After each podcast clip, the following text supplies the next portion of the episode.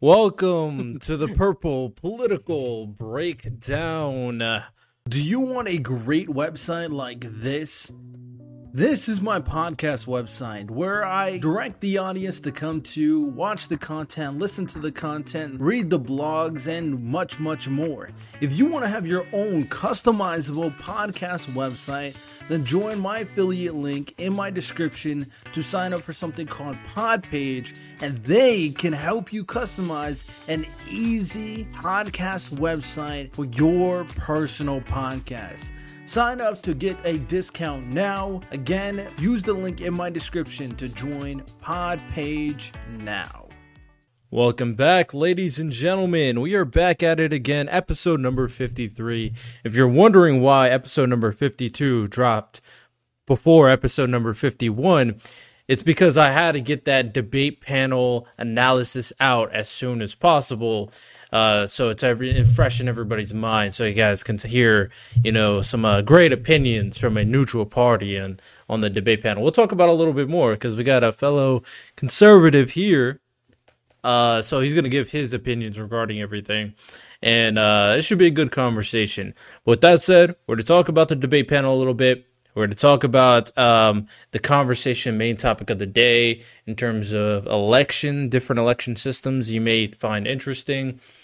And I do want to say that moving forward, um, if you want to support the podcast, you can go to www.purplepoliticalbreakdown.com.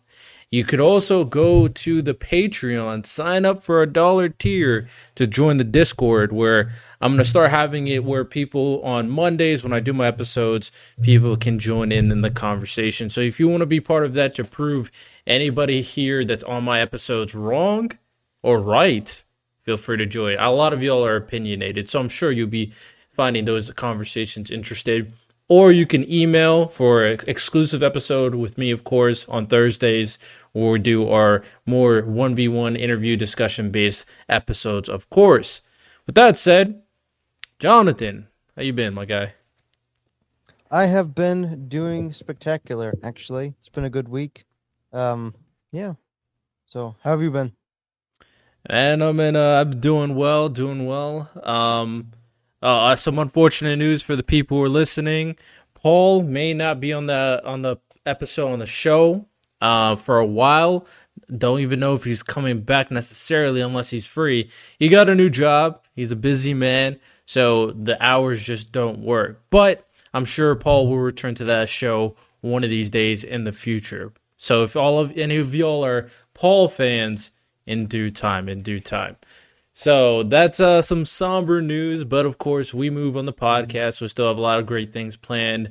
Um, you can check us out on Roku.tv, of course, and some other interesting things in the future we got set up. So you know, some news, some news, of course.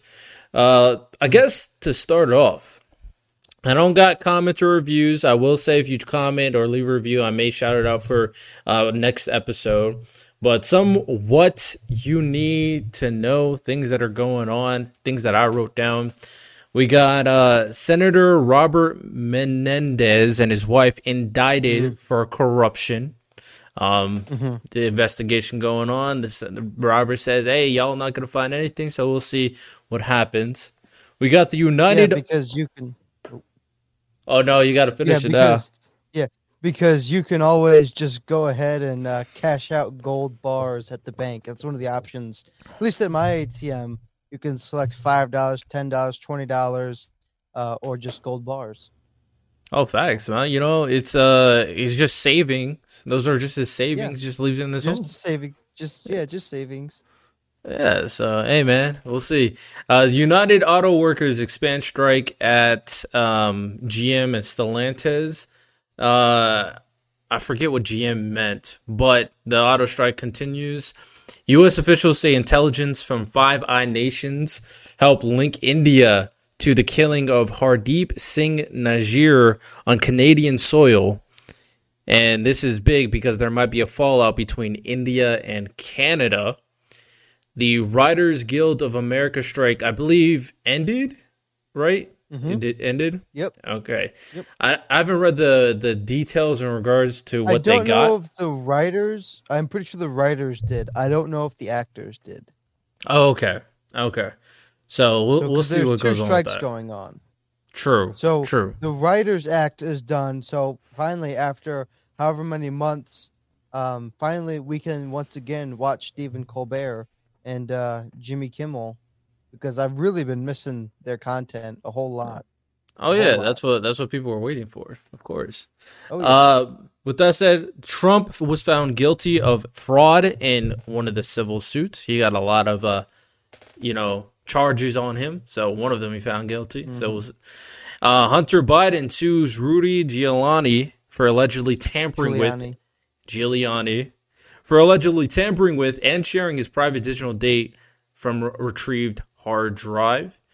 And lastly, Duane Kef D. David arrested and charged with murder with the use of a deadly weapon against Tupac. And then the man was found. So a lot of stuff. Tupac course. was murdered. Oh yeah, you didn't know that. I didn't know that. Oh, I don't know that I've ever listened to a Tupac song. Hey man, you gotta get with the culture. You know, just blast them. Yeah. Just blast Yeah. it. Go crazy. You know what I'm saying? Yeah. Um, but a lot of things going on, of course. Um, I guess the first thing we want to touch, I, the most interesting news, I'm sure for some people, is the most j- recent GOP GOP debate panel. Are you enjoying today's podcast episode? I really hope you do. And I really hope you enjoy the fact that I have an amazing guest talking with me and having this great discussion. If you, as an individual, personally have your own podcast and maybe you want to have great guests on your podcast as well, well, I got a deal for you. In my description, there is a link to something called Podmatch. Make sure to join that link through my affiliate link so you can sign up to get matched up with other podcast hosts and podcast guests so you make sure you are never missing an episode without a productive guest to have an amazing conversation with. Podmatch is similar to any other kind of matching site for the most part, and it's super easy you. Just $6 a month, and you can have a guest for each and every podcast episode that is tailored to your specific topic. So, again, join the link in my description and join Podmatch now. Now, ladies and gentlemen, you already heard my full analysis and thoughts on the entire panel. And funny enough, my top two candidates seems like if you're seems like the the somewhat consensus in terms of how they performed. At the very least, Ben Shapiro agreed with me when it came to Ron DeSantis and Nikki Haley performing the best. But with that said, let's go through some of the candidates from our fellow conservative Jonathan. Let's hear his thoughts on each one of them. Obviously, the winner of that debate, 100%, was Doug Burgum. The man was just dropping truth bombs left and right. Um, uh, in all seriousness, I actually didn't think he did bad. I thought they all did really great, except for Chris Christie. In like the first 10 minutes, they were all doing pretty good. Even Tim Scott was like being real vocal. He was he was spouting off. After a Well, while, he just let's go. desperate.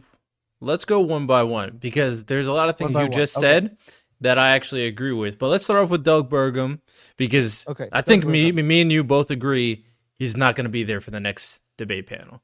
So Probably not. Unfortunately, Mr. Eyebrows, you will be missed. You will be missed. Um, yeah, he did. I thought he did pretty good. He had a couple of questions laid up to him, uh, which were, and he just knocked them out of the park. Um, so yeah, he did pretty good on a couple of them, and other ones it's just like I don't care what you have to say about that. Um, but overall, I think he did much better than last time.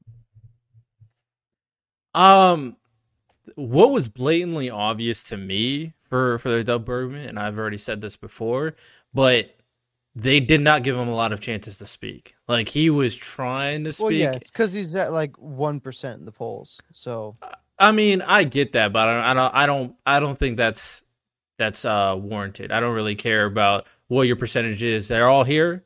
They all should have a right to speak for a decent level of time. There was like time where Burgum was not even speaking, especially at the very least when they were doing the energy uh, questions regarding energy and U.S. energy and being a main exporter. That's like his thing. That's like everything he knows about. And they didn't even ask him a mm. single question regarding it. I'm like, yeah, that is, that's terrible because that's what he that's what he thrives on the most. Um, he said, I think he said South, either South or North Dakota. I forget which one he's in charge of. I think it's South. North Dakota, I think. It's one of them. One of them. Anyway, he keeps on saying that that state is the number one in terms of energy exports um, and oil, mm-hmm. of course. So the fact that he doesn't get to say anything is kind of crazy to me. I don't lie. It's kind yeah, of crazy to me. Yeah, I agree. I can agree to that. Um, I thought the moderators did a lot better this time, all things considered. But they could have. I I think you're right in so far that they could have divvied out questions a little bit better. Um, yeah. I agree. So with that said, Burgum ended up. Um, I don't think he performed the worst, but I think he's most likely due to getting eliminated, especially since I don't think he had a lot of speaking time as well. Um, with that said, let's go to the next candidate, which I thought did, in my opinion, what there's two candidates blaringly obvious to me that did the worst, and in my opinion, that is first person we want to talk about that you already mentioned Chris Christie. Them. Chris. Chris so what? What are you? What are your thoughts about Chris Christie? Chris Christie, I couldn't hear what he was saying because he was breathing so hard into the microphone, and I thought mm. he was mm. going to crush his podium. But, um, uh, yeah, no, he didn't say anything the whole night. His, you can just tell Chris Christie's only goal was to just try to drop in his zingers, and so he tried to do that as often but none of them stood up. I thought he did a great job. His the peak of his campaign will will be forever when he called Vivek Chat GPT. Like that was he peaked at his campaign right then. Um and, and it's just downhill. I don't think I know I don't know if he'll be here for the next debate either. I don't know how it works. I don't know how much people they eliminate. If they eliminate more than one, well, I mean, it all depends on it all depends on if they drop out of the race. I oh, think. true. True, that's fair. Because they didn't eliminate Asa Hutchinson. Asa Hutchinson just dropped out. Oh, I didn't know that. As okay. I, as I understand, I'm pretty sure he dropped out. But I don't know if they uninvite people because as long as you continue to meet all the metrics for their um all their polling requirements, then you can come to the debates. I'm surprised Larry Elder wasn't here this time. He made that whole. I don't think. I still don't think. I still don't think he's making the metrics. Unfortunately. I would uh, love to see Larry Elder up there. It would be it would be interesting, but with that said, Chris Christie, I agree. Like he was just zingers and he was just attack Donald Trump every chance I get. And like yeah. I'm not a fan of Donald Trump either, but like that can't be your whole talking point, just attacking Donald Trump. You gotta say something. Yeah. Right? You gotta say something. So yeah, Chris Christie substance. Yeah, but the Donald uh, Donald Duck, hey man, I kind of like that line. You know, it was, no, no, that was horrible. He was laying was it up, bro. It's like, hey man, he's not here. He's never here. He doesn't want to so get challenged. Epically cringe. It was. It was like I think it was Ben Shapiro who said it. Um, but it's like that. That watching that last debate was like watching the original season of The Office, like the first American season, where it was just all cringe level a thousand. That was that was that whole debate. I gave him a point for it. Hey, I got you. I got you, Christie. I gave you a point for it. I kind of liked it. No, um, no. But yeah, overall, he didn't have much. The other person that I don't think um did very well, in my opinion, was Mike Pence. I don't think he answered any mm-hmm. question that was asked him. Like he never no. answered us, especially the glaring one. And then I'm gonna hear your thoughts. The the adamant refusal to address that DACA question was so obvious. The DACA question. Yes. So when they were talking about immigration and the Latina moderator was asking Mike Pence, okay, you know, you want we want to slow down immigration, but what about the people in the country who are part of DACA? So they're like first generation immigrants mm. that are kids and they're part of the DACA program that Mike Pence and Donald Trump wants to get rid of to kind of, you know, help them adapt to society, being kids, first generation immigrants, right? Huh. And I don't remember that. Yeah, she asked him okay, if you're getting rid of DACA, what is your other solution with for the dreamers, for the kids? He did not Hmm. even touch the question. I remember what stood out to me that was real bad for him was when he kind of redirected about the Obamacare and then just said some other nonsense. And then uh, the the I think it was Dana came back and said, "Well, then is Obamacare here to stay?" And they just like because he had totally tried to shuffle the question away, and that's what I remember. Uh, one of his big blunders was. Yeah, I remember that too, where he just didn't answer the Obamacare question either. Um, Yeah, it was so obvious that he, he tried to do this thing where he was trying to you know appeal to the people because he did that again with the lgbtq uh, question as well. When they asked him about lgbtq and like being you know violent committed on them he didn't answer the question. Mhm. he said oh yeah I, i'm here for all the people. I'm like bro answer the question Yeah, it's kind it's kind of like just a soft answer. It's not like a real substantive answer, but I would say he didn't dodge that question entirely. He just gave the skate by yeah kind of answer. That's just typical typical. yeah mike pence got super low points I don't know. I don't that. know if he'll like we all know, everybody knows that Mike Pence is, is pretty much just there to to save face and to um what's the term? To secure to solidify his record, you know, because if he hadn't run again after everything in 2020 when he wouldn't certify the election, he's pretty much just there to kind of save his reputation.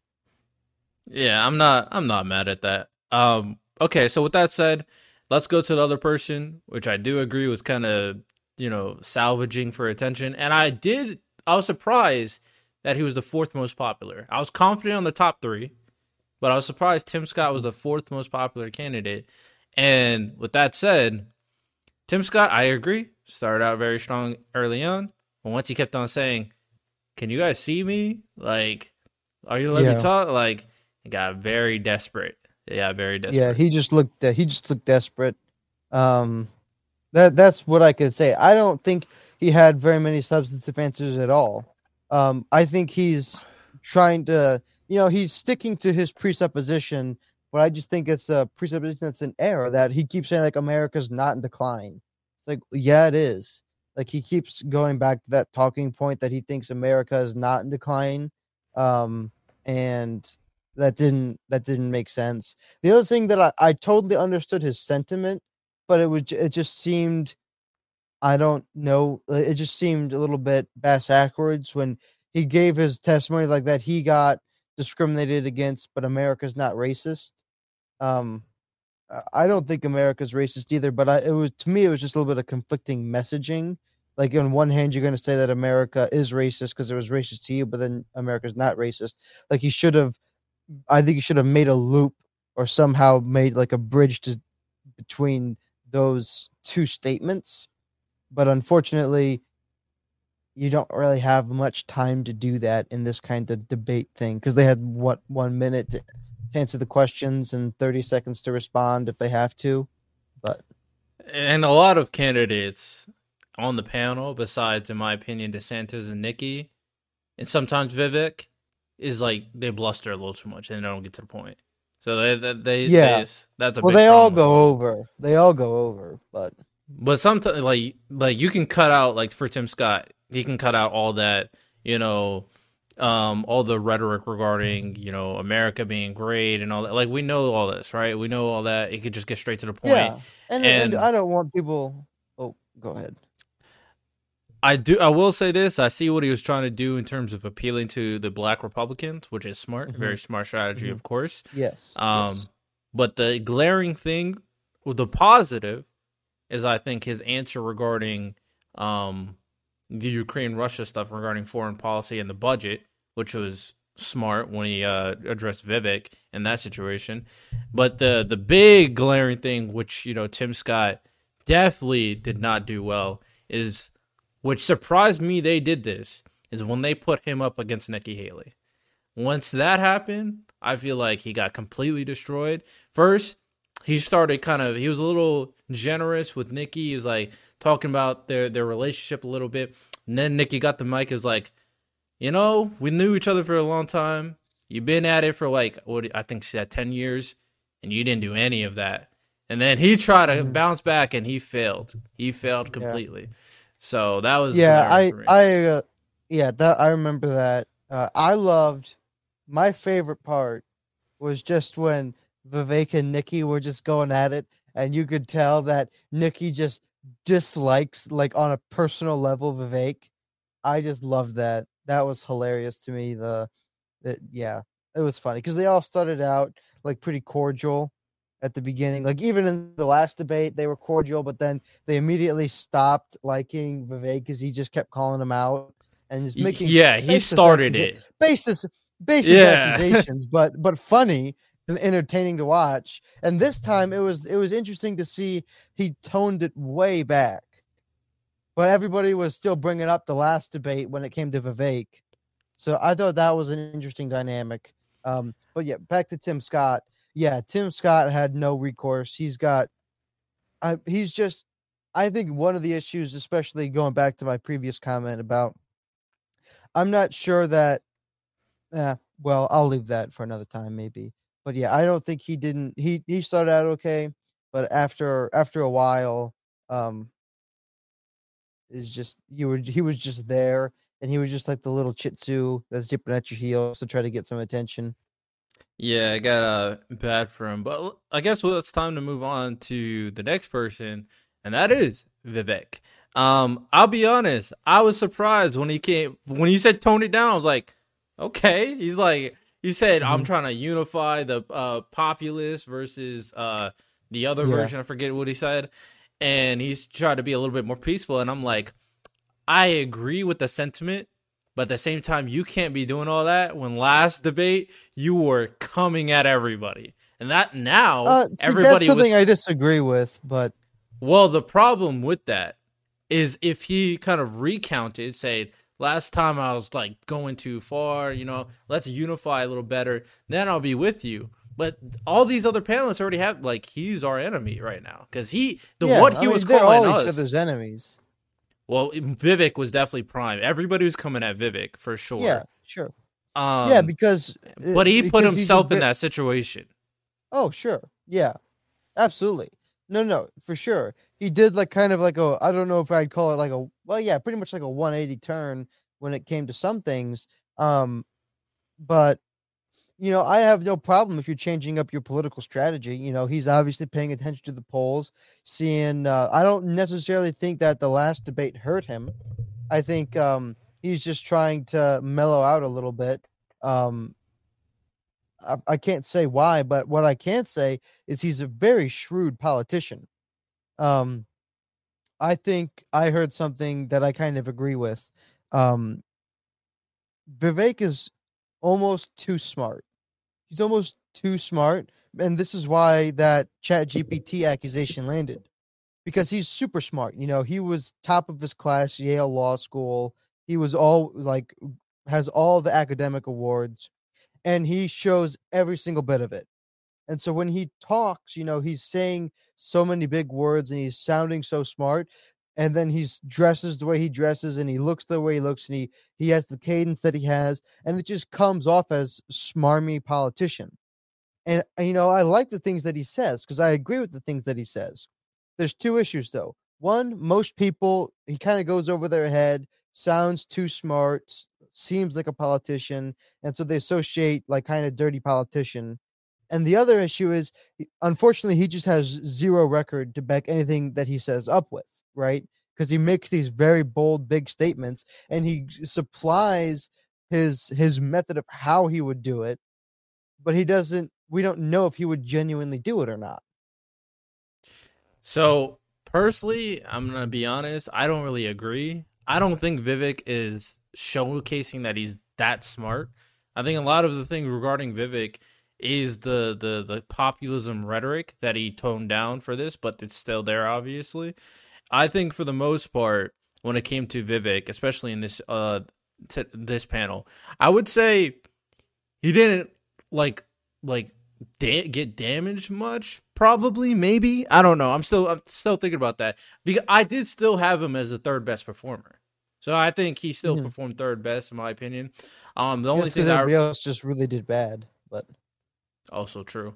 I did say I did think that he said some good things, uh, especially when he talked about the unions. I thought he that was what he said regarding the unions. Mhm. I agreed with. Yeah. Um, Yep. Well, what he said about natural born immigra- immigrants being citizens, I completely disagree with.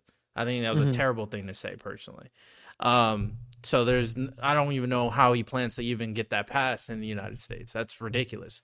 Yeah, So- I, you know, it's unpopular, but I don't entirely disagree with his stance on that. I'm not saying that it would be the most efficacious uh, for elections or anything like that, but there is, uh, you know, we we had JJ Correll on, and he really laid out like immigration on all levels is, you know, illegal immigration, um, but all immigration at some point needs to kind of slow down drastically because we are having an assimilation problem and it is tearing across uh, or tearing apart uh, our country um, because there's people who are in America that don't pride in the Amer- don't take pride in the American culture, and that's an issue. And we'll have to do something about that at some point. Um, the natural born citizenship thing, uh, I think it's certainly a, a bold stance. Um, but if you follow the logic of his if you follow the, his make a logical conclusion from his arguments, it does make sense, you know, because he said that he wants to keep families together. So instead of giving the children national or national born citizenship, uh, you send them back with the families, and that that seems like based on his stances that it's a logically coherent argument. It is. Whether or not you Um, like the argument is another thing. Yeah, I don't think it's a logically co- coherent argument. The the aspect, okay, Why wouldn't their- Why wouldn't that be logical though? Because if it's an illegal immigrant and he's in the process of giving his immigration status and the kid is born, what is the expectation for that kid to also get their immigration status? Uh, yeah. Well, the thing is, is he wants to kick them all out. He wants to deport them. And Like, oh, I completely immigration. Yeah, I Yeah. completely disagree with that sentiment as well. I do think immigration, and I this is what I said when I was uh, reviewing this. I was like, I completely think we need to have stronger borders. I completely agree. Think that Mhm. we have need a stronger system in terms of preventing people from coming in the country illegally. However, after really thinking about it, now I came to the stance it's to to p- certain people, especially who've been living here for a certain amount of time. I think it's kind of ridiculous to just kick them out the country. I don't think that that is that is a smart solution. Plus, it, there's a little give and take you got to give because some of the the Dems are going to go like, okay, stronger borders, but kicking people out of the country is not something we believe in. Oh So- no, I agree. I agree about that. Yeah. So in the in the situation where if if I hold that stance, then one, I don't think he could just kick the families out. But two, even even if um some of them are staying to get their citizenship, the people the kids that are born here in America should already be Mhm. citizens. So Mhm. that's my biggest thing um regarding that. Because even um But I don't know how many situations the the situation you're brought in, if we give the aspect, okay, you're born, but we're kicking your family out. At that like it's not net in those like situations, yeah, it's a little bit more gray because they're getting sent out the country anyway. So What's the point of giving them citizenship? yeah. But so that's not the situation I'm looking at. And the example he brought Yes. up was the was the example of a diplomat, which I thought was a horrible example because most immigrants are not diplomats in the first place. So comparing Yeah, a diplomat's kids to an immigrant's kids is completely disingenuous. Yeah, no, that you can make a case for that absolutely. But what he's I mean, you have to look at a couple things. I think as long as I think I'm understanding it correctly in that he specifically said he would get rid of natural birth citizenship for illegal immigrants.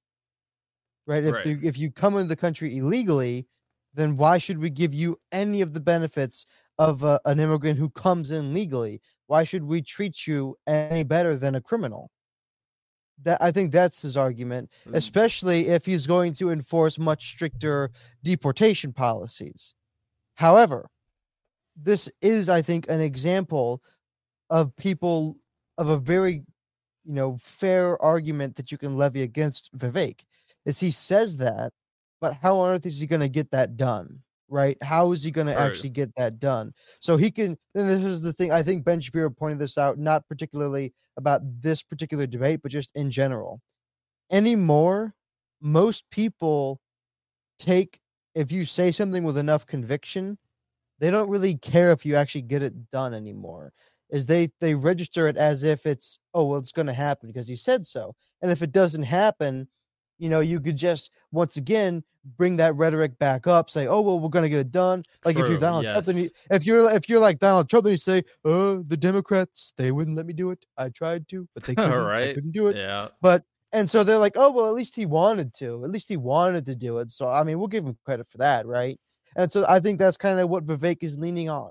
Is he's he's sensing this, you know, and and most Americans do want less immigration. If you pull them using, you know, good verbiage so that your questions are clear and concise and not confusing and murky, most Americans want significantly less immigration than we currently have. So he's hitting on a note that that will resonate with people, especially the people of his base. But whether or not he's really going to get it done is real, really in contestation, contestation, and in dispute. So Yeah. Um.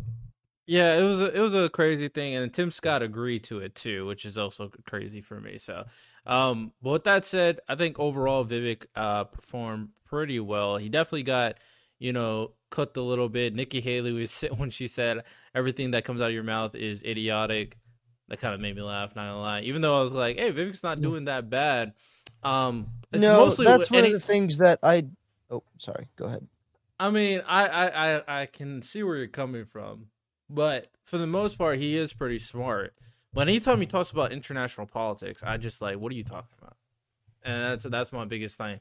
I think he, because his whole idea that Russia, if we you know leave Russia alone, if we don't leave Russia alone, they're gonna go to China, is is like I don't know what he's talking about. I don't I don't even understand. Well, you know, I I I can understand why people would be upset with his his policies about that. But here's the thing though. I am no expert in geopolitical politics. I don't think Nikki Haley is an expert in geopolitical politics. I don't think any of those people know what they're talking about in geopolitical Wait, how do you know Nikki Haley's not an expert? I make an assumption, to be fair, but I don't think she is any more intelligent about the subject than is any of the other candidates, is what I'm saying. Because all the presidents, none of them are experts on geopolitical politics. They all have advisors, and the advisors advise them on how to make those kind of decisions, and they usually weigh the decision of the advisors.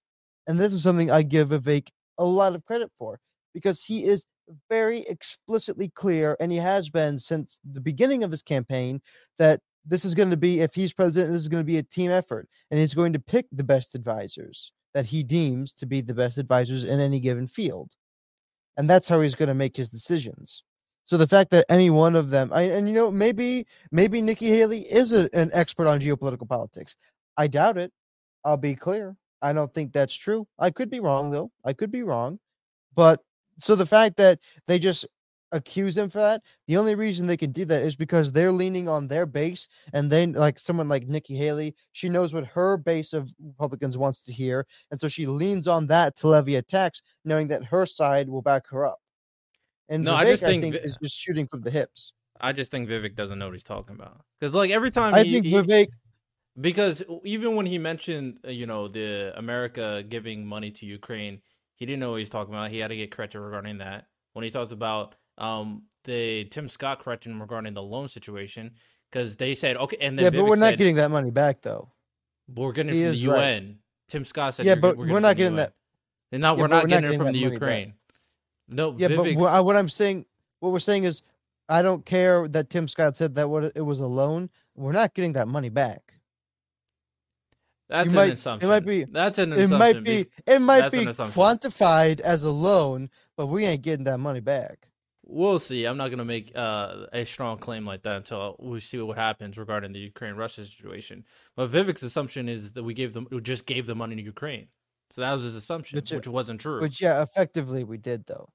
Like, like I said, In reality, might- we didn't though. It's like okay, I okay, but okay. So here's something. you're right? you're giving a little too much leeway to Vivek, honestly, by things he said because he said literally, unless he if he would have said, we gave him a loan, but we're not really. If he said what you said, then I'll be with you. But that's not what he said. He just thought we were just giving money to Ukraine, which isn't true. I mean, we don't really know what he thought though, and I know we it went by like what he said. We, we- I'm just I going by what he said. Yeah, fair enough. Fair enough. All right, We'll leave it I, at that.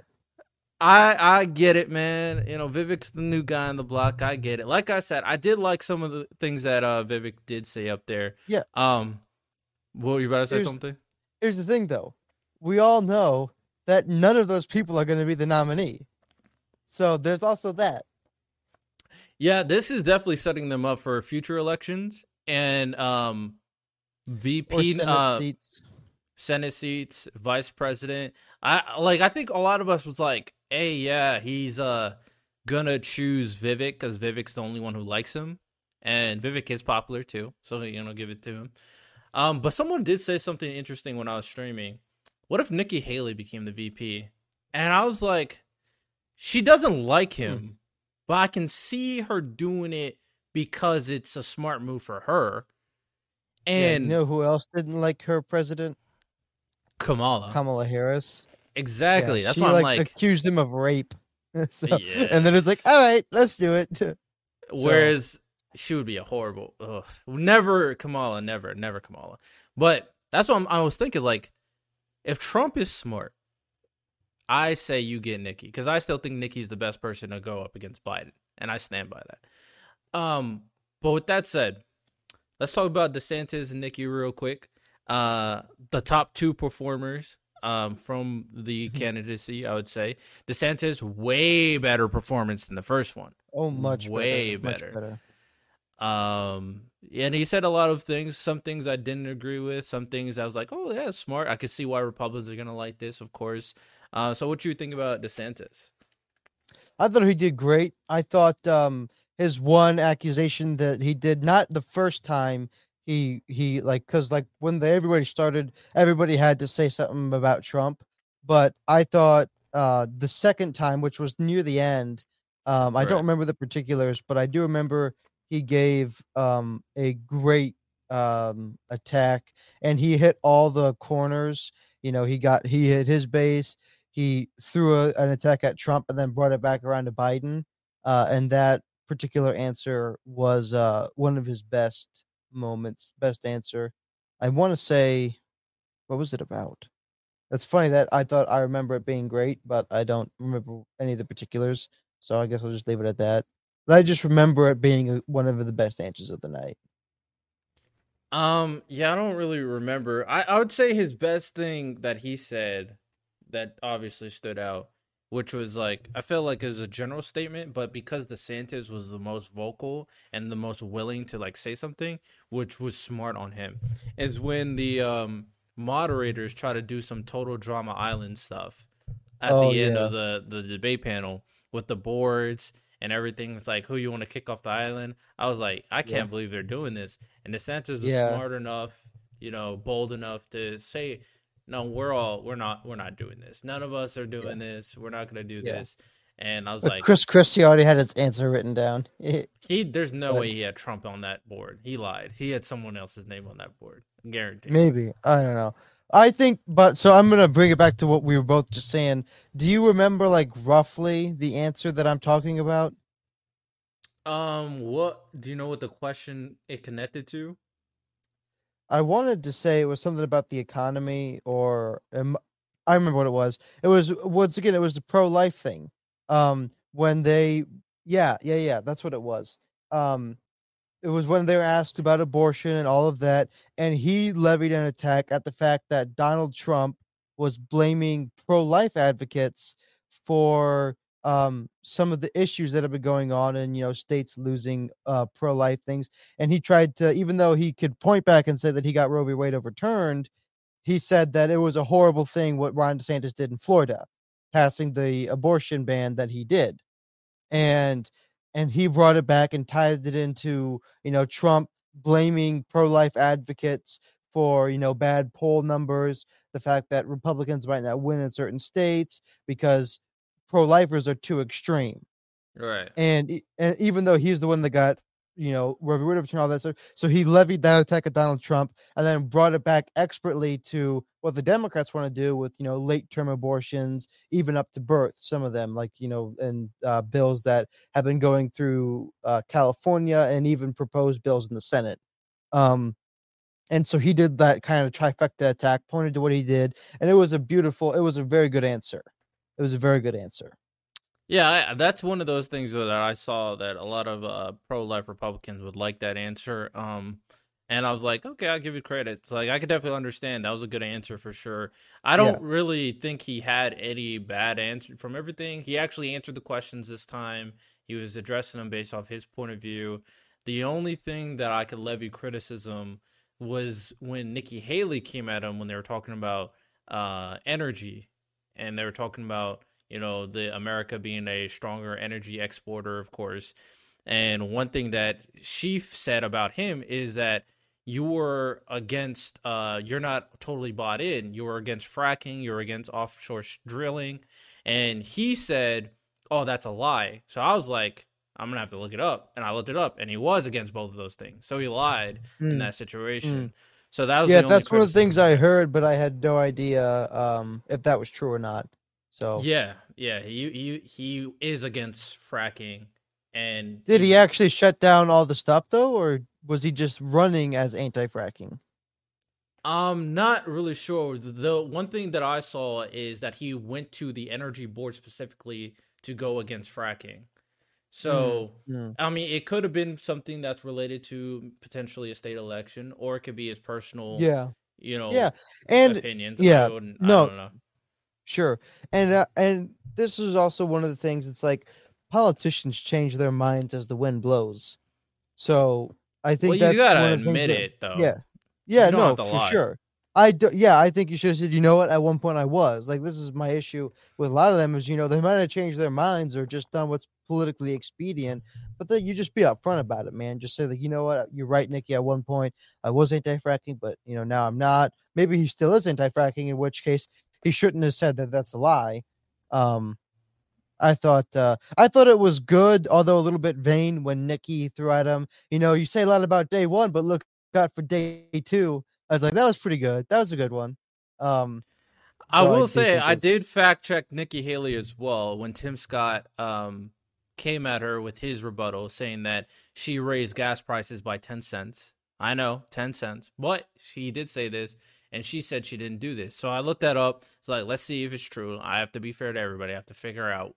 So basically, and this was her answer. And after I fa- looked it up, this was what she did.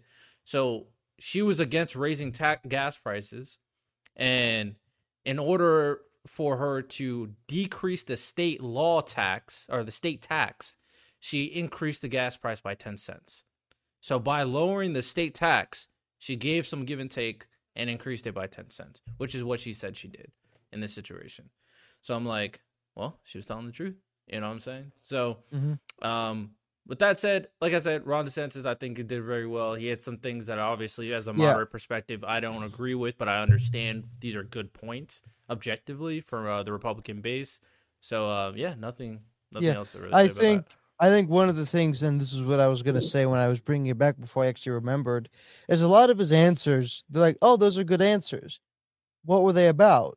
Uh, I don't really remember, and that's like the story of his campaign. Is like, oh, he gives really good answers, but I don't remember anything about him. Like he is like he's literally a just point. a living embodiment of good policy. It's like you know he seems to have a lot of good policy a lot of his policies have been really working well in Florida. He seems to be really effective, but what does he talk about? I don't remember. Because, like, at least what you can say about Vivek is maybe his answers are the best, but damn if you don't know what he's talking about because he says some crazy crap about it. And, and so yeah. you always remember what he's talking. And so, and that's two completely different strategies. And, you know, Vivek's been rocketing up in the polls and DeSantis has kind of just been blithering at the same percentage the whole time. True, true. Um, last person, of course, is Nikki Haley. Um, I personally thought that Nikki Haley performed the best. Um, after seeing like what people's opinions are, the the only opinion against Nikki Haley that I saw that was negative was she was a bully, and I laughed when I saw that see people saying that she was a bully when they support Donald Trump. I laughed. So with that said, with that said, um, I think Nikki Haley was much more aggressive this time as she's playing the politics game where she's like, okay, let me show you how disqualified these people are. She definitely she schooled Tim Scott. Um, she's the only person I think can actually go one to one against Vivek. I don't think Vivek could go one to one against her. I think he kills everybody else though, and that's what I think. And then uh, she said the thing about DeSantis. Well, if she's going one to one with Vivek, then Vivek is also going one to one with her. Otherwise, it'd be two to one, or like one and a half to one.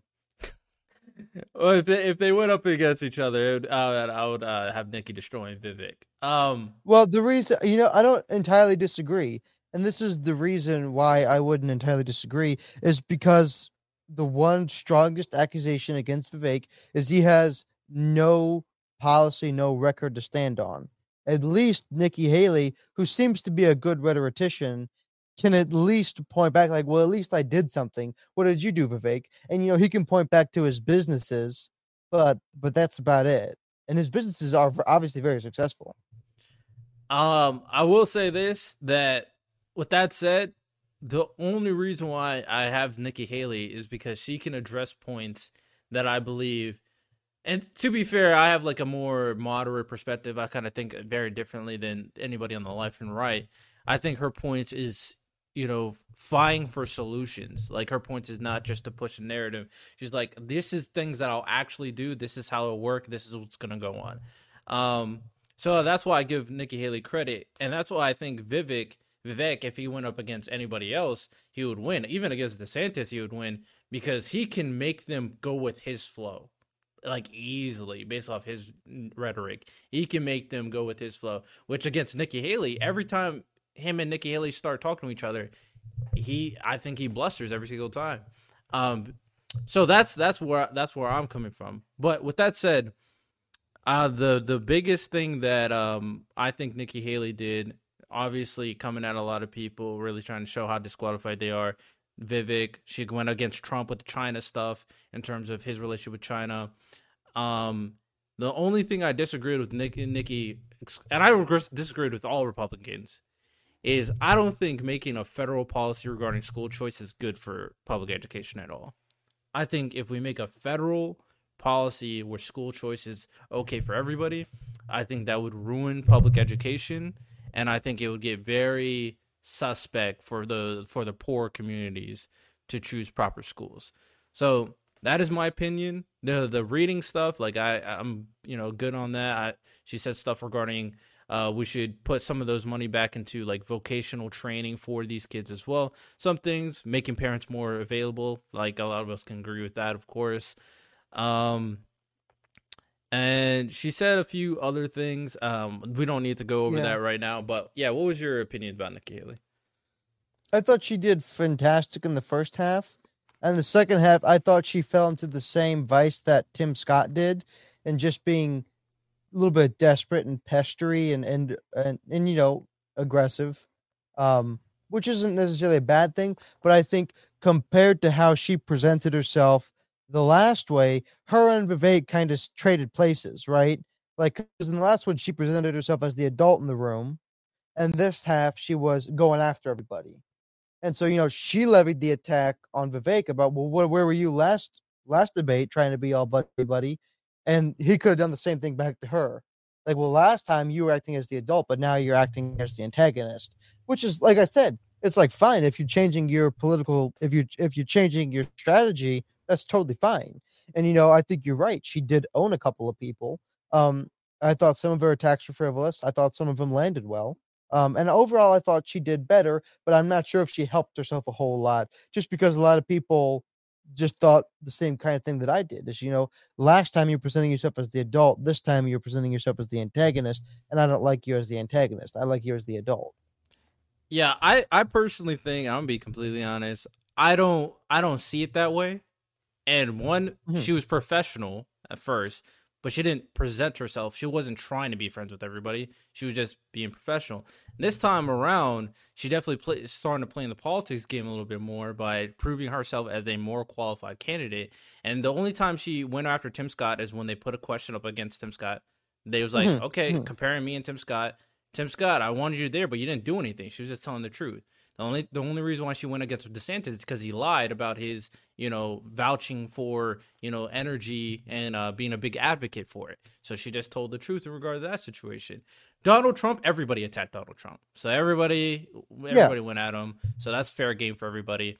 And Vivek kind of similarly, where everybody was attacking Vivek as well. Um, it seems like she actually doesn't just doesn't like Vivek too. So I'll give you that. She just Correct. doesn't like Vivek.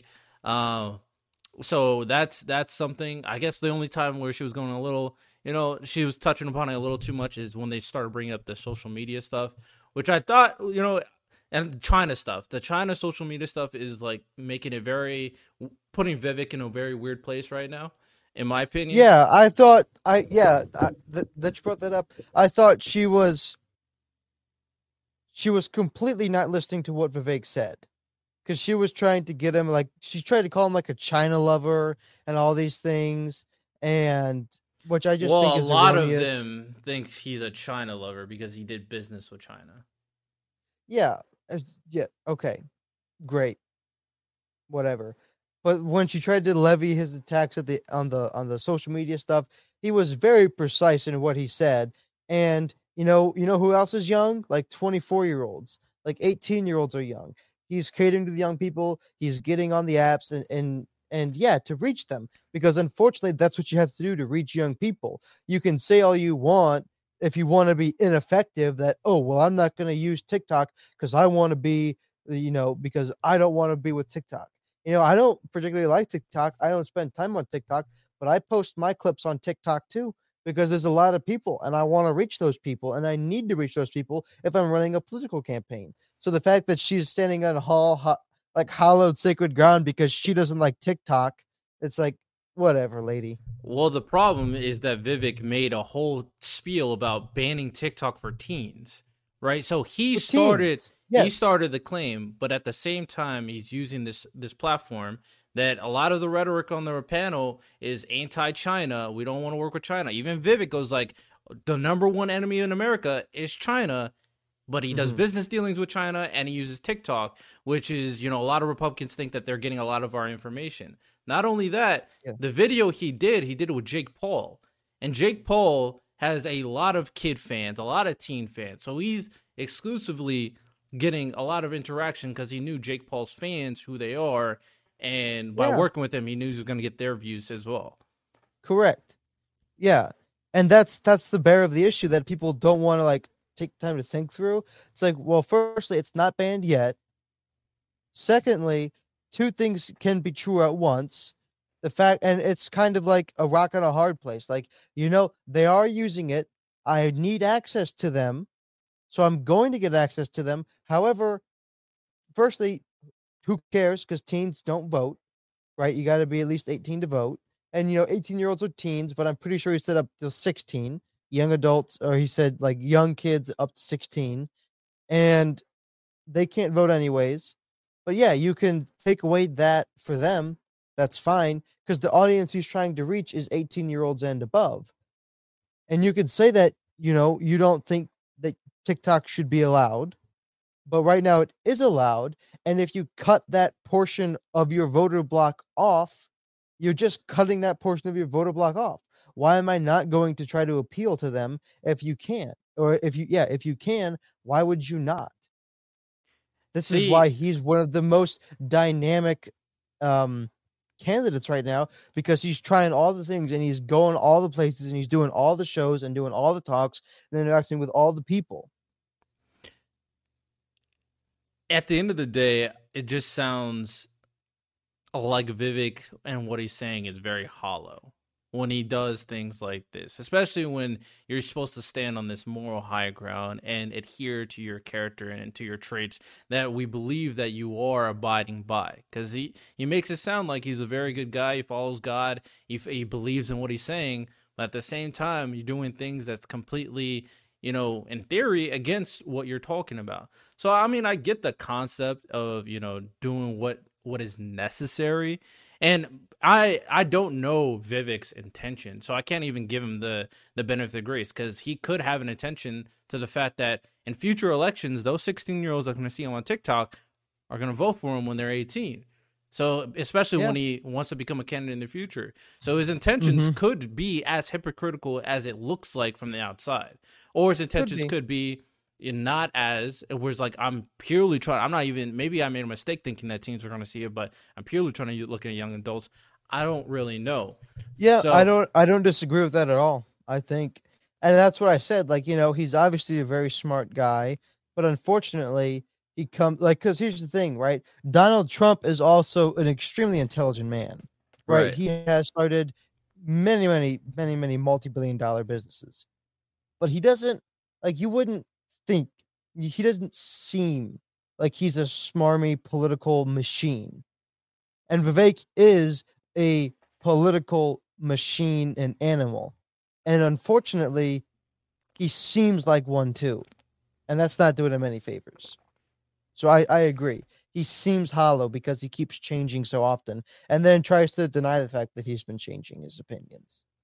Yeah, we'll, we'll see. Like I said, he did perform better. The next panel should be the most interesting um so Yep. far because obviously we're gonna have DeSantis, Vivek, and Nikki there, all three of them, and it should give them the prime amount of opportunity to really flush out their opinions, see who's who's ready for the big stage versus not. I mean, we all know Donald Trump, unless something happens, is going to be the prime candidate. But at the very least, this can 100% set all of them up as to either be the vice president, to get another Has to get a seat. Nikki Nikki never talked about being vice president, but it would just That's be what I that's what I was going to ask.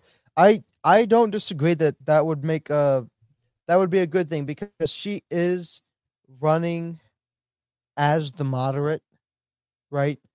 She is running as the moderate Republican because both DeSantis and Vivek are running on the the Trump lane. Um and Nikki is effectively running as the most viable moderate candidate. So if Trump were to pick her, that would make a great widespread appeal. I know DeSantis has already said that he will not accept an offer to be VP. I don't know that yeah, me neither. I don't know that Vivek has either.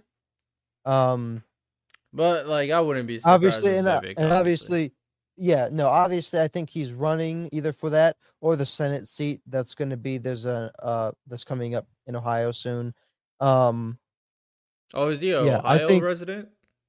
yeah he lives in columbus I had no idea. But all right, let's move on. It's my bad. We took too much time talking about this conversation topic, and we only got a half an hour left, and we got to talk about the main topic, which I feel like we should be able to cover in half an hour, um, because it's very much related to the conversation in terms of elections and voting, types of voting. So there's a lot of types of voting out there, and obviously the current system we're using, a lot of people think is very inefficient. Jonathan, did you did you vote recently at all? Mhm. Okay. yeah we had a we had an election all the we had an election just back in august Can you describe for the people the the quickly the process you had to do in terms of the voting? So like how did the voting work? I'm specifically talking about okay the ballot Yeah. and how that how you choosing how that works. How how would you yeah explain so it to people? so yeah so right now what happens is you walk in uh depending on where you go there's a line there wasn't a line typically uh you bring out you show them your id and uh they put you in their computer system and they they find your spot. They give you a card and then you go over to this machine and it looks like a giant ipad and it's got walls and you stick your card in there and you know it, it's i'll be honest like when i voted the first time to that it seemed sketchy because like I put it in and it said error, error, and I pulled it out and I put it back in, it said error, error, and then I did it a third time and then it like went through and it's like, is there still an error? Like what's going on? But anyways, you have your list in front of you, and then you push um you select your candidates, you select whatever issue, you know, if you're voting on a referendum or not or whatever, uh, and it goes through, and then it prints it off, and you can see it printing right next to you in this little box. Um, so it prints off like on receipt paper, and then you press cast ballot, and then it drops it down and into this big box. Um, and to yeah, so that that's how that's how the process goes. And then you take your card and you hand it back to the guy, and presumably they swipe wipe the card and reuse it. And just to be clear, you just choose one candidate, right? When you're voting. Well, correct, right? So it, it depends on what kind of election you're there for, right? Right, so that's- in last August, yeah. So yeah, la- in August there were there were no candidates. It was on a referendum for a bill. Okay. Um, and then sometime, yeah.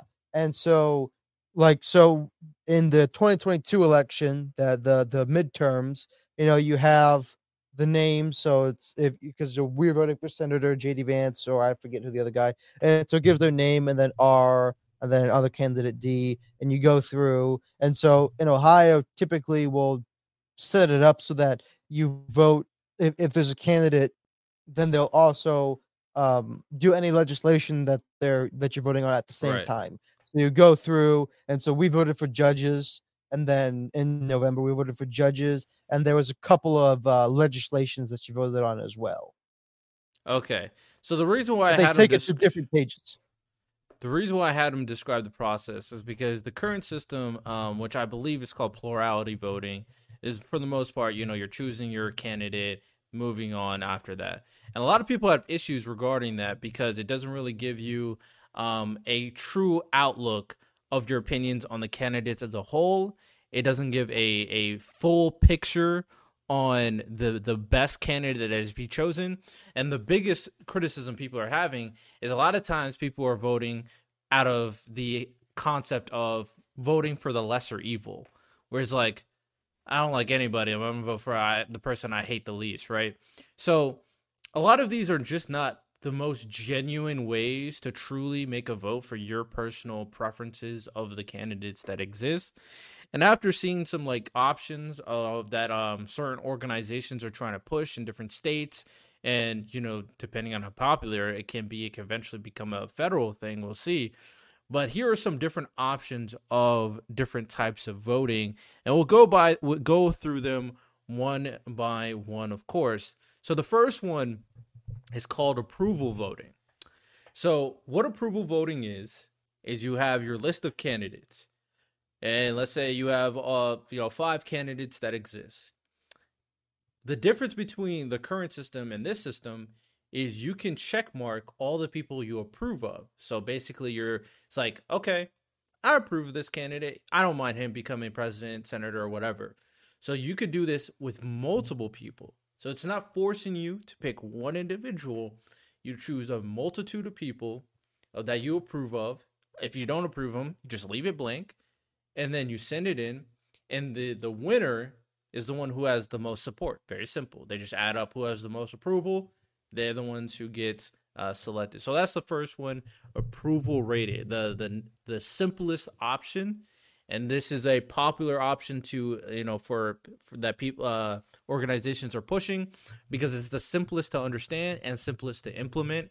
But there are other ones that are a little bit more concrete, and complicated, but are much more dynamic in terms of what it provides. So, what do you, what do you think about uh, approval voting, John? You know, I think that um, that could work, but it would have large ramifications on how the primary system works, right? Because we only have one Republican candidate.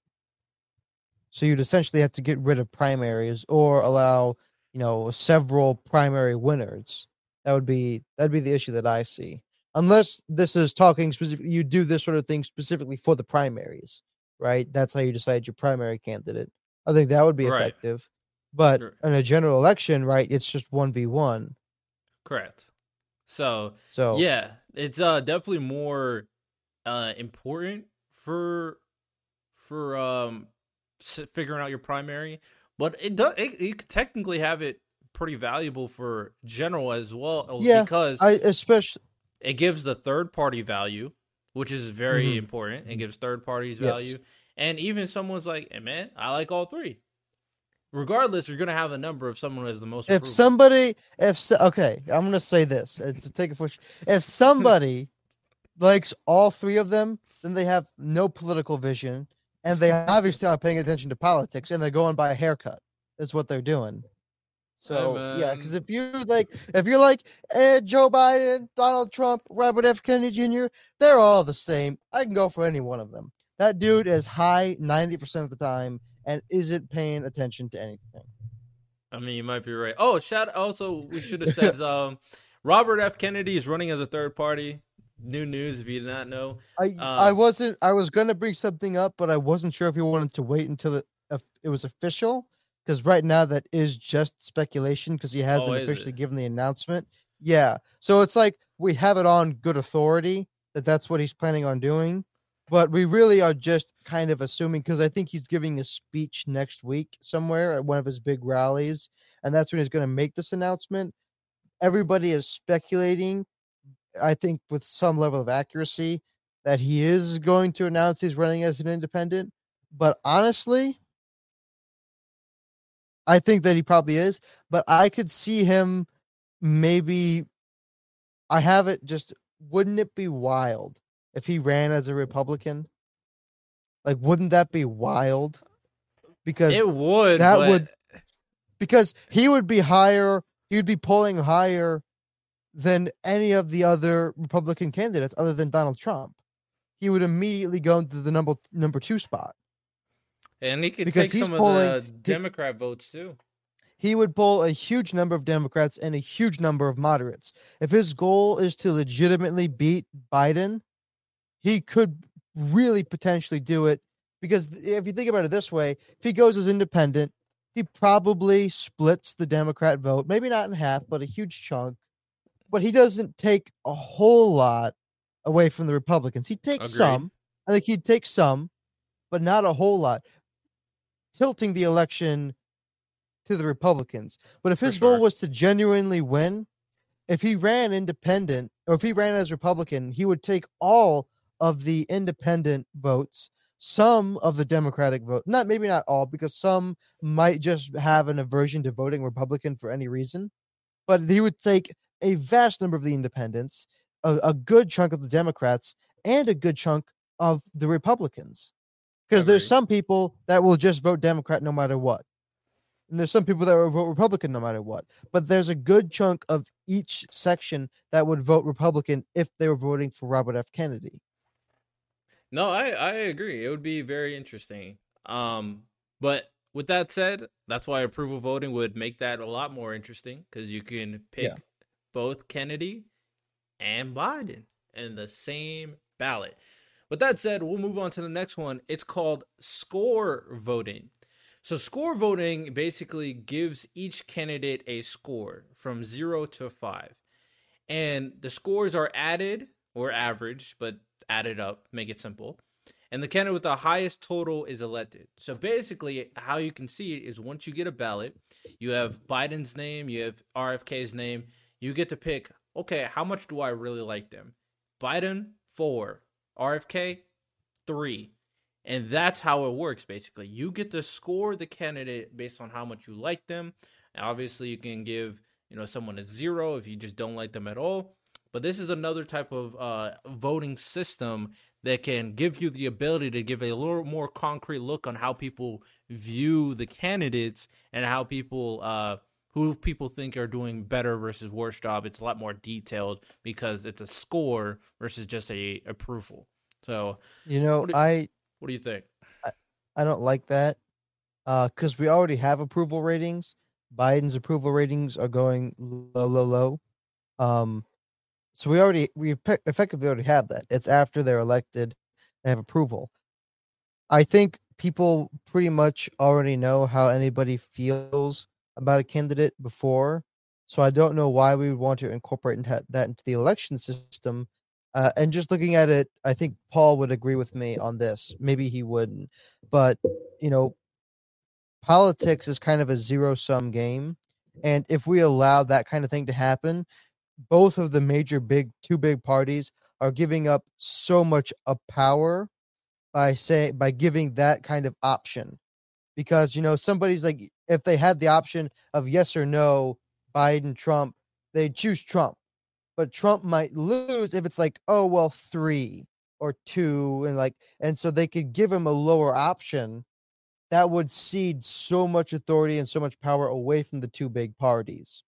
And so if you're looking at it as the fact that I'm a Republican and I want Republicans to continue to win because they have a better political vision for the future, why would I allow that to happen? It's putting unnecessary risk and I think unnecessary complication into the electoral systems, which we already know are a little bit sketch. Um, I, I disagree with a lot of that, but we're gonna go through all of them and kind of discuss it a little bit more later. Um, with that said, the next one is ranked choice voting. So different from score voting, how how this one works is all the candidates are there on the panel, are on the ballot, and you rank them from best to worst. So you would have Donald Trump number one if you wanted to, and you can have Nikki Haley number five, and then everybody else in between. Now keep in mind you can't put some people in the same rank. You can't leave anything blank, or your vote is uh, your ballot is null and void, and it doesn't count. You have to rank everybody with one through five based on you know the the, the individuals there, and um the major the candidate who has the most first place votes they only pass if they have the majority of the votes. If they do not, they will eliminate the last place and do it again until they can find that candidate with the first place votes with the majority. So that is I think that would choice be- voting. I think that would be excellent for a primary. I think that would be excellent for a primary. I like that. because it, it it has a good it has a good resolution at the end. You know, if if you can't come to terms, last place gets ex uh, gets removed, and then you do it again. I like that actually. All right. So those are some choices. Two more I have here, and these two are from like the voting experts are the two best solutions by far, is what they say. So first one is called star voting. So basically, this is a combination of score voting and ranked choice voting to an extent, to an extent, but mostly score, Mhm. score voting. So basically, very similarly, um, the goal is to figure out the two best finalists on the ballot that you're using. So you're scoring Mhm. them very similarly, zero through five, and the two best finalists followed after they're um, selected. There's an automatic runoff in which the finalist who's preferred most wins the ballot.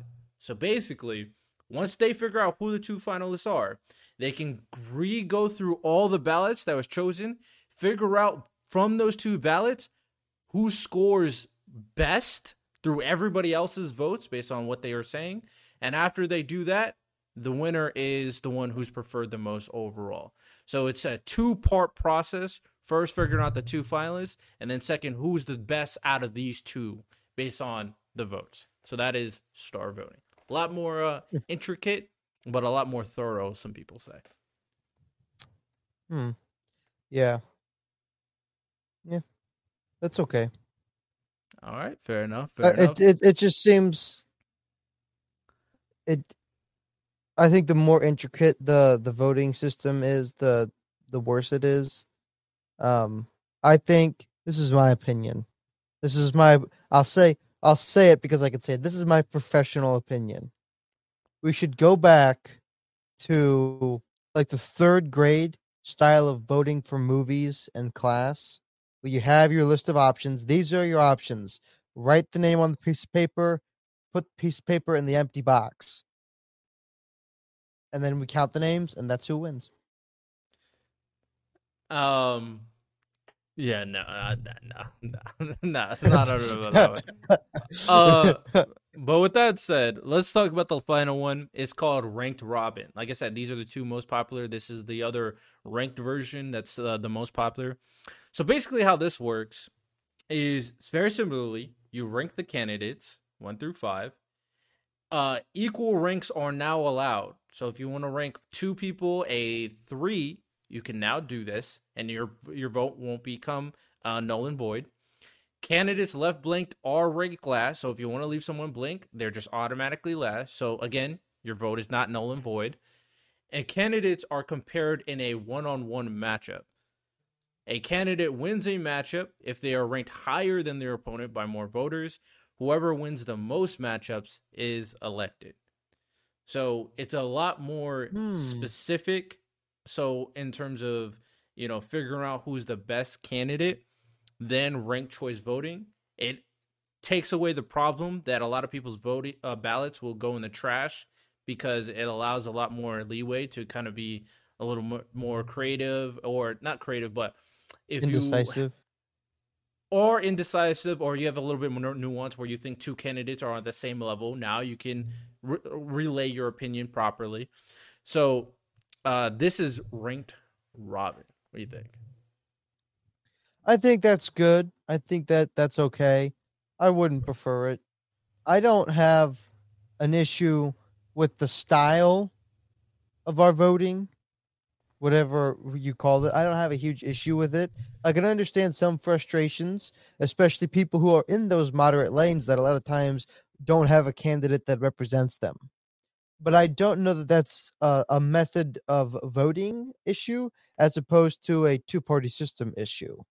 Um, but I I think those are good. I think those are fine. I wouldn't like be upset if one of those replaced our current system. I don't think there's an issue with our methodology of voting as opposed to the particulars of how we are voting, the system of like the the electronic system of voting that we have. Yeah, I, so I don't agree. Um, obviously, it's going to take away a lot of uh, in terms of technology aspect, it's going to be, be, need to become more efficient as time goes by, and needs to be checked a lot of properly. My thing is, I think the current system of voting, after kind of like really thinking about it, is extremely inefficient and doesn't truly capture what the people want. And that's my biggest thing in this situation. And that two party system, I agree, but I think a lot of these solutions mostly star and ranked robin can provide that level of nuance to the point where even when we're choosing our primary for whatever party you can be a lot more honest on your opinions you can be mm-hmm. true to your own moral code you don't have to go like okay i know he's not going to win i need to pick the lesser of two evils no you can now just pick whoever you really want to win in addition yeah. to the lesser two evils if you want to no i agree all of those would be spectacular uh, spectacular for primary. I was thinking more in the terms of a general, because like I don't know how you would rank order on the same level a Biden and a Trump. I think for I think for a primary, any one of those would be better than what we currently do. I agree to that 100%. I was thinking more on the terms of a general election. How would that improve the process of a general election? I don't I see think, how that would happen. I think it sure for sure can uh, help with the general election too, because obviously we know the two main people are going to be the Republican primary and the Democrat primary. But at the end of the day, this is more so, and you did make a good point. Is like, why would Republican Democrats care in the prime in the general? But at the end of the day, it will help the third parties as well as people. Yes, it would be a benefit to the third party it'll make them much more relevant, of course, and then make uh, their impact stronger. But also, the aspect of the the prime the general that it's really helping is it's getting people's truest thoughts about the, the candidate themselves right so for example for the star voting when you're choosing the score between uh, Donald Trump and Joe Biden for example you can get the honest thoughts that people think Donald Trump is a 3 or and Joe Biden is a 1 so it gives a more a data driven understanding on the voters uh voters yeah. uh decision on choosing the candidate which obviously more data is better to adhere adhere to the voters themselves. So i i do think I, I like we're both in agreement it'll be great for the primary so we can figure out who they really want as the primary candidate but it does have value for the general election as well um and potentially in the future they could have two primaries for Democrat and Republican if this kind of bounces off. So we have um, more suitable candidates by this system. So at the very least, from my what I'm aware of, they have an email uh, called elections at equal dot vote where there's an organization that's trying to get the star voting on more areas. Uh, they try to get ranked choice voting in a lot of areas. A lot of them said no to ranked choice voting. The reason why is it's super difficult um, logistically to count the votes because there's a tough algorithm between figuring out the first choice votes, figuring out the value of second choice votes, like because ha- once you eliminate a candidate, you have to do it again.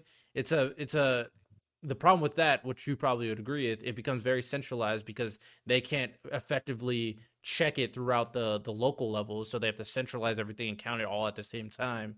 So there's some two elections that they brought up that went very wrong, where the wrong candidate was selected because of ranked choice voting. Um, so the the method of ranked choice voting just be, became extremely inefficient, which is why they suggested ranked robin that can alleviate all those issues, and then star voting, which is a score based system that a lot of people approve of. And approval voting is also something people are trying to get. That way, at least bare minimum, simplest one, easiest one to implement. But now people don't have to go like, okay, I only could choose one candidate. No, I'm gonna choose all the candidates I think I approve of. So all of them have value for sure. Mm. Uh but this was interesting for me because I don't I, I think that the the politics game is getting a little too much where to the point where you have these situations where people are picking the lesser two evils. Like we had to choose between Hillary Clinton and Donald Trump. Like in this situation, it's like I don't want to vote for any of them. Now in these situations, I, I can vote for uh, who I truly want throughout the process. Yeah, but the, there is through, still an issue of what if we still have a bunch of just crappy candidates and we just have a whole bunch of crappy candidates. If we have 10 crappy candidates, then America is just screwed. At that point, we're just screwed. Um, but what do you think now? Do you think we have all crappy candidates now? Don't you like DeSantis or Vivek?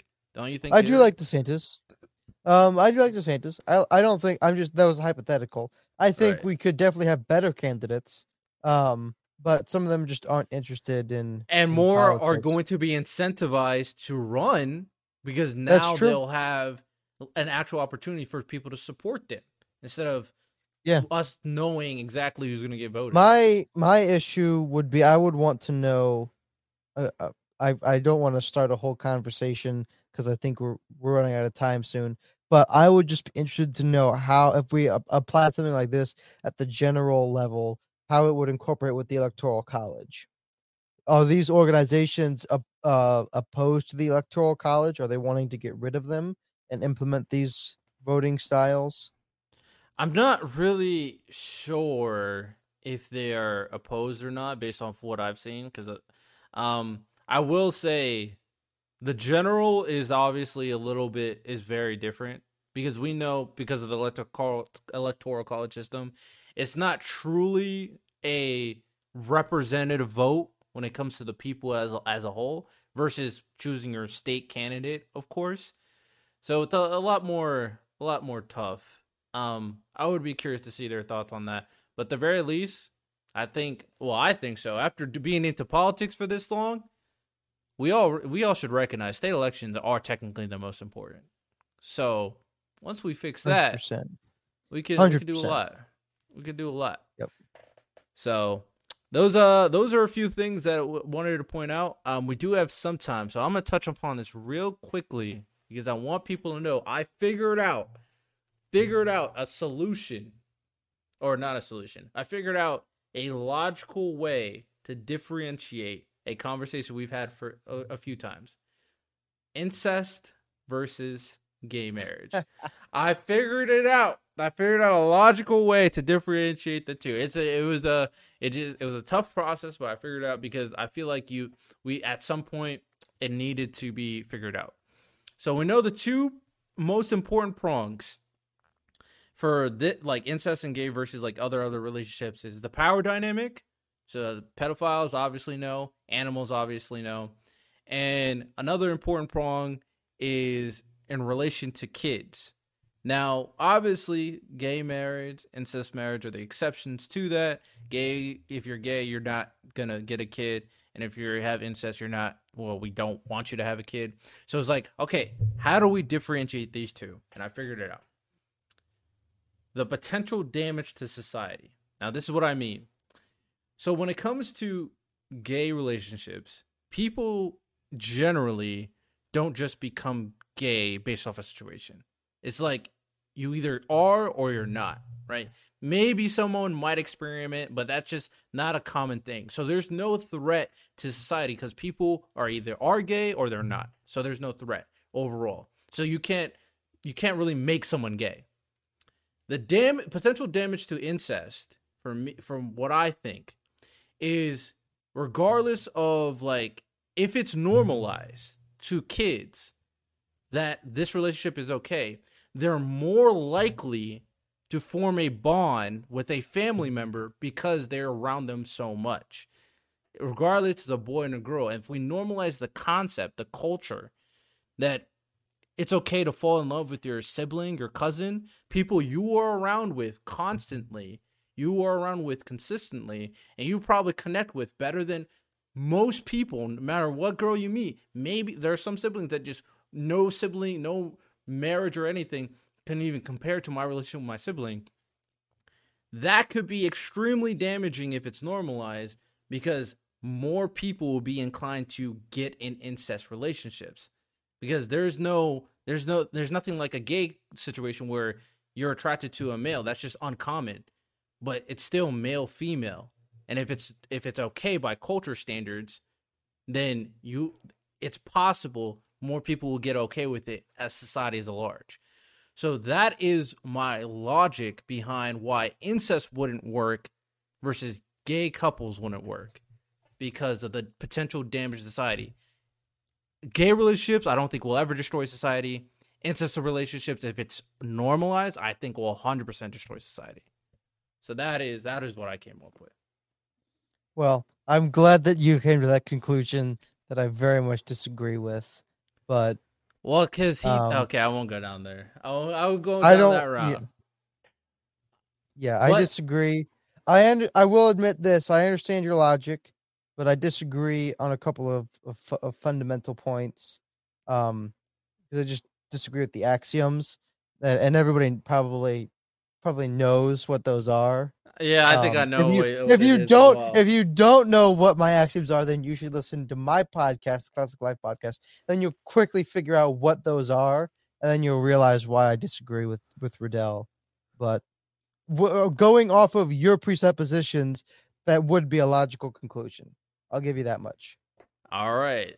If you know, you know. If you don't know, I'm not explaining. I'm not putting Jonathan in, in fire. Go listen to his podcast, and then you can. No, I'll. I'll say it, but I think we're running low on time. Like I got no problem saying it, but Well, at the very least, you understand my logic. The logic makes Yeah. sense. So now I've officially destroyed the conversation between incest and gay marriage. I have saved the gay community from being compared to incest ever, ever again. And the reason why I came up with a solution is I was watching the anti-Muslim versus Muslim Jubilee video, right? oh, hmm and they were talking about the Quran, and they were talking about a few things. And one of the um, questions was about uh, gay marriage and what does Quran think about gay marriage. And one of the people who are Muslim who are for the Quran, the first question he asks, "What is the difference between incest?" That is the first question someone asks to try to take to try to tear Mhm. apart why it's okay to be gay. So this is what he brought up, and I'm thinking to myself like,